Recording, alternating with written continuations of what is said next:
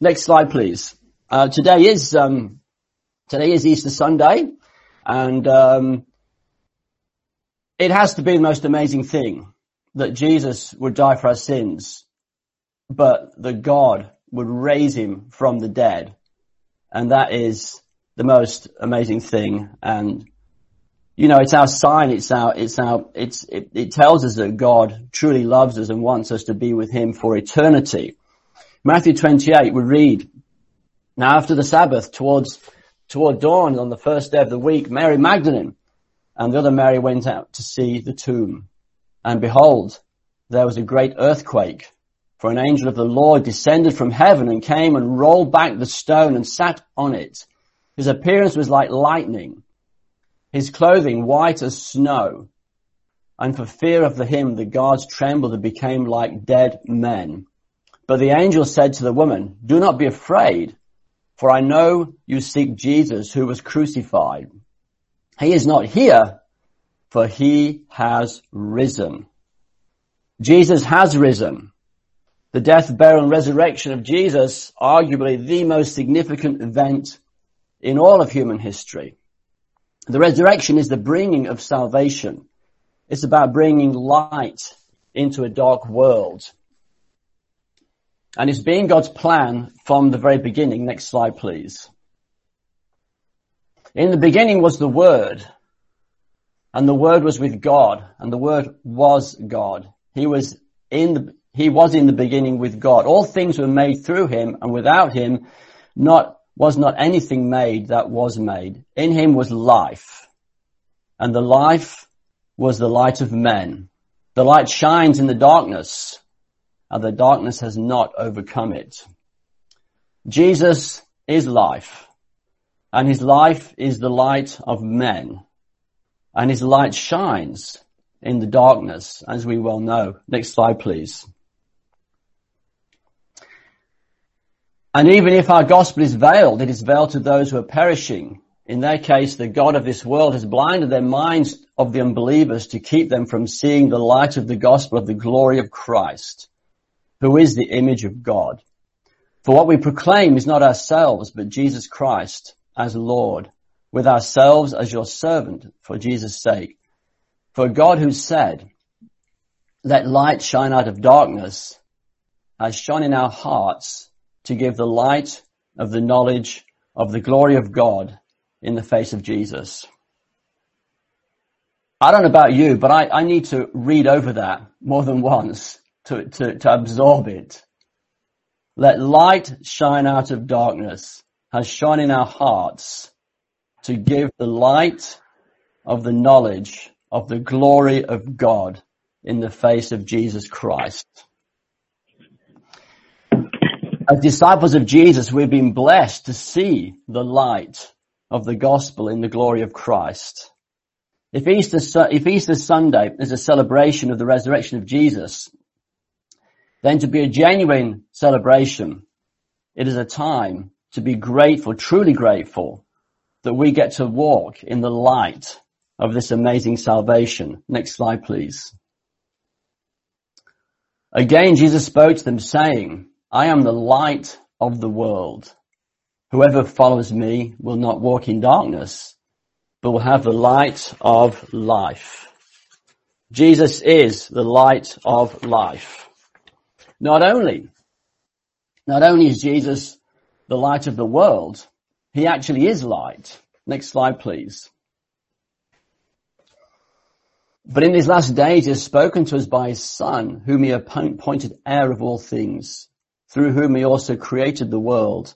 He is the radiance of the glory of God. Jesus is the radiance of the glory of God and the exact imprint of his nature.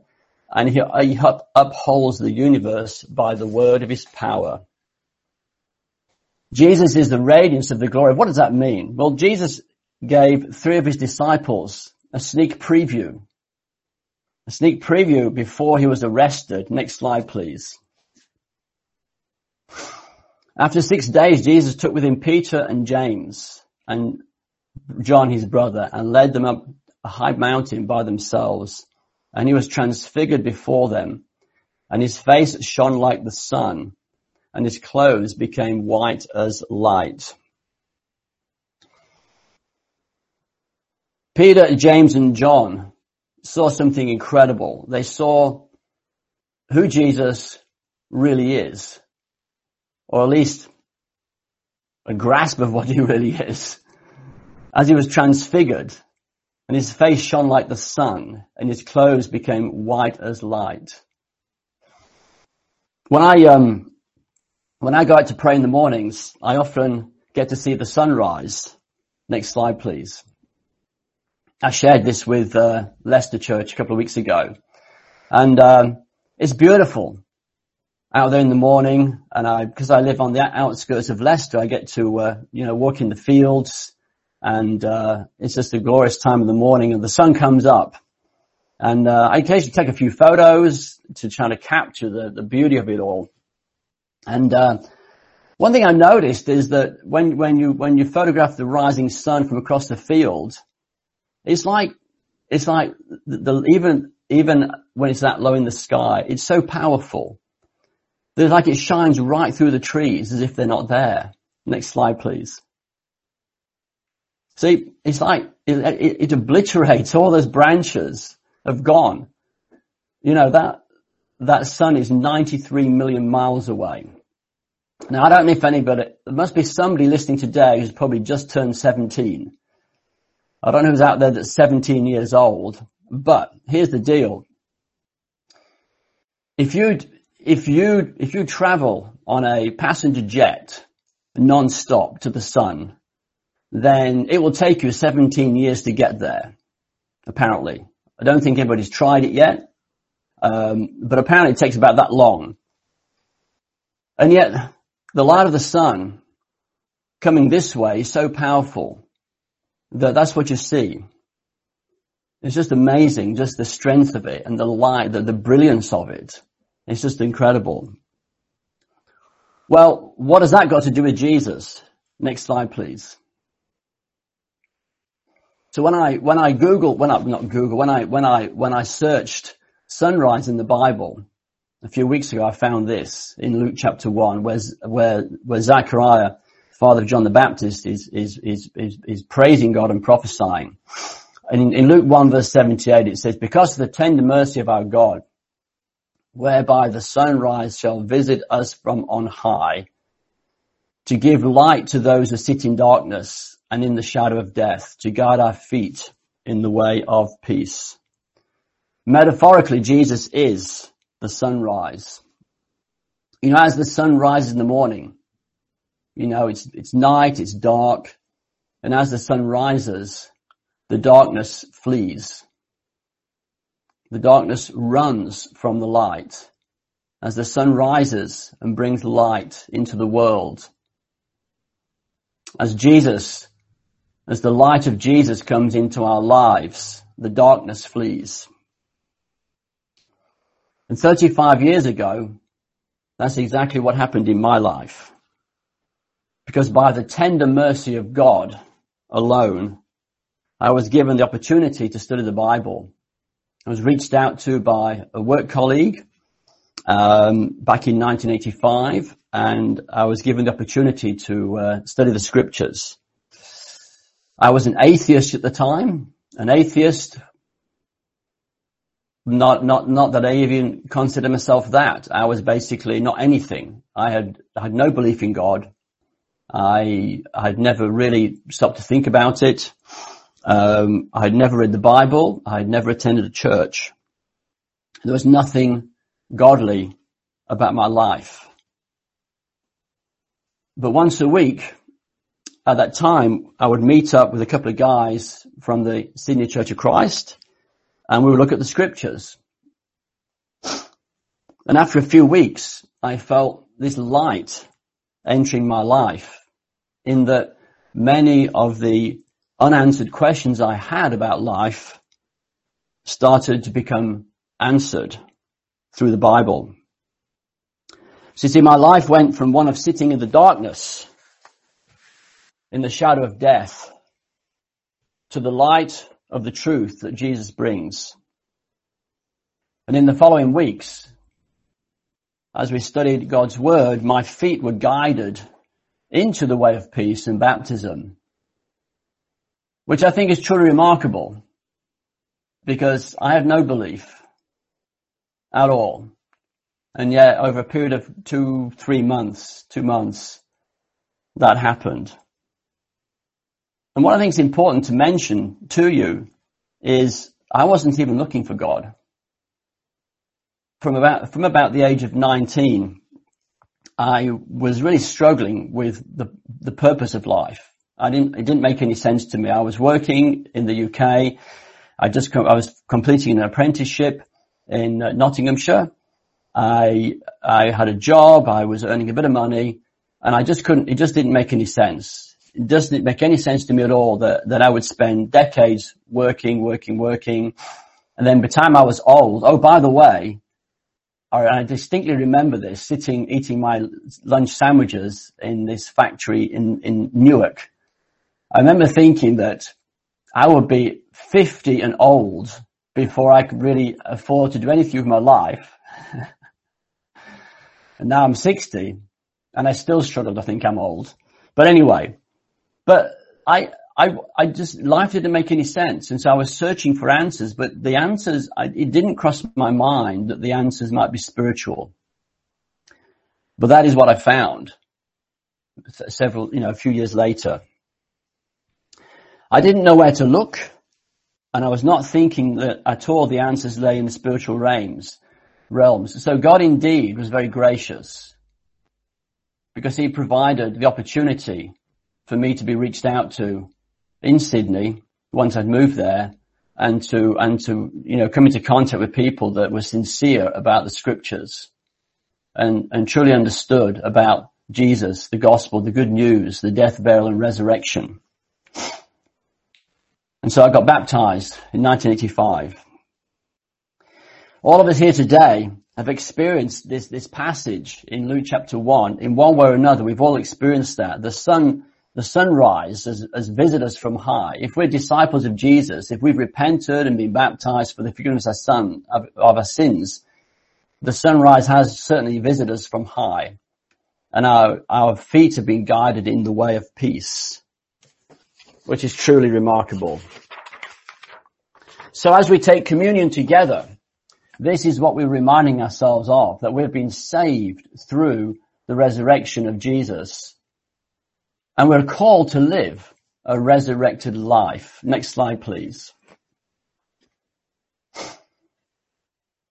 Peter writes, Blessed be the God and Father of our Lord Jesus Christ. According to his great mercy, he has caused us to be born again into a living hope through the resurrection of Jesus Christ from the dead, into an inheritance that is imperishable, undefiled, and unfading, kept in heaven for you and then down in verse 13, therefore prepare your minds for action. Be sober minded. Set your hope fully on the grace that will be brought to you at the revelation of Jesus Christ. As obedient children, do not com- be conformed to the passions of your former ignorance, but he who is, who is called, but he who called you is holy, so also be holy in all your conduct. Peter, Peter, Peter calls us to, to, um, to, to prepare our minds for action. You know, one of, the, one of the ways we do that is by taking the bread and the wine each, each week in remembrance of, of the, um, this amazing grace that we have in Jesus. Peter goes on in verse 18 to say that we do this. You know, we strive to live holy lives because we were ransomed from the futile ways inherited from our forefathers, not with perishable things such as silver or gold, but with the precious blood of Christ, like that of a lamb without blemish or spot. The resurrected life that we're called to live is a repentant life, motivated by the grace of God. When we set our hope fully on the grace of God, it gives us the strength to not conform to the passions of our former ignorance, as Peter writes. Those former passions are always going to be hiding in the shadows, in the darkness, waiting for an opportunity to ambush our lives. But the more we prepare our minds for action, the more we grow and the more the light of Christ shines in our lives, the more able we are to live holy lives and to, and to, for what reason, but, but, but to, but to glorify God. Our souls are already safe and secure with God in heaven. Our, our resurrection is already secure. It's set according to the scriptures. So in, in this remaining time, we have this opportunity for our lives to shine, to, to, to, to, to present that resurrected life to those around us, friends, neighbors, families. That's what it's about. Which is why Peter says, you know, prepare our minds for action, you know, set our hope fully on the grace that will be brought to you. So as we take the bread and wine this morning, this amazing Easter Sunday, let's really reflect, you know, and examine just, you know, our, our, gratefulness and our, and our, our desire and passion to set our hearts fully on the hope we have and really live in this light, this glorious light of Christ. We really appreciate and thank you for the opportunity to share these thoughts with this morning. And um, right now we'll uh, we'll pray for the bread and the wine. Amen. Let's pray. Heavenly Father, we are truly grateful that we can be here this morning and, and, and spend this time really examining your word and really, uh, just really absorbing it, really, really taking it into our hearts and our minds and just be uh, amazed as always about just the, the sacrifice you were willing to make by sending your son Jesus. But Father, death could not keep its hold on him. It was impossible for death to keep its hold on him as, as he raised from the dead on the third day. Father, you resurrected him and through that you've shown us your promise that, that that is, that is what you want for us. That is your desire to raise us, for us to be with you for eternity. Father, I cannot, I cannot fathom that. I cannot understand why, why you, one so pure and holy, and perfect, powerful across and above the entire universe, would want to share your, your, your kingdom, your domain with, with sinful wretches like us, but you do. And for that, Father, we are eternally grateful. Lord, help us to never doubt your love for us. Help us never doubt our salvation. Father, help us to cast those doubts out of our, out of our lives because Father, your word promises, your, those promises are secure. It's not about how we feel emotionally on one day or another. Father, it's about you it's about that, that, that, that desire you have, which is, which is unshakable. And we so appreciate it. Lord, we take this bread and wine now in remembrance of the, uh, painful sacrifice, the, the, the agony of the cross that Jesus took upon himself, Father, to pay the price for our sins. Lord, we are grateful.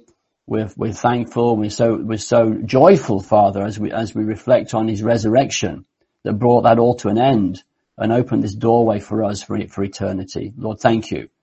Thank you so much for your love. Thank you for Jesus. Pray in Jesus' name. Amen. Amen.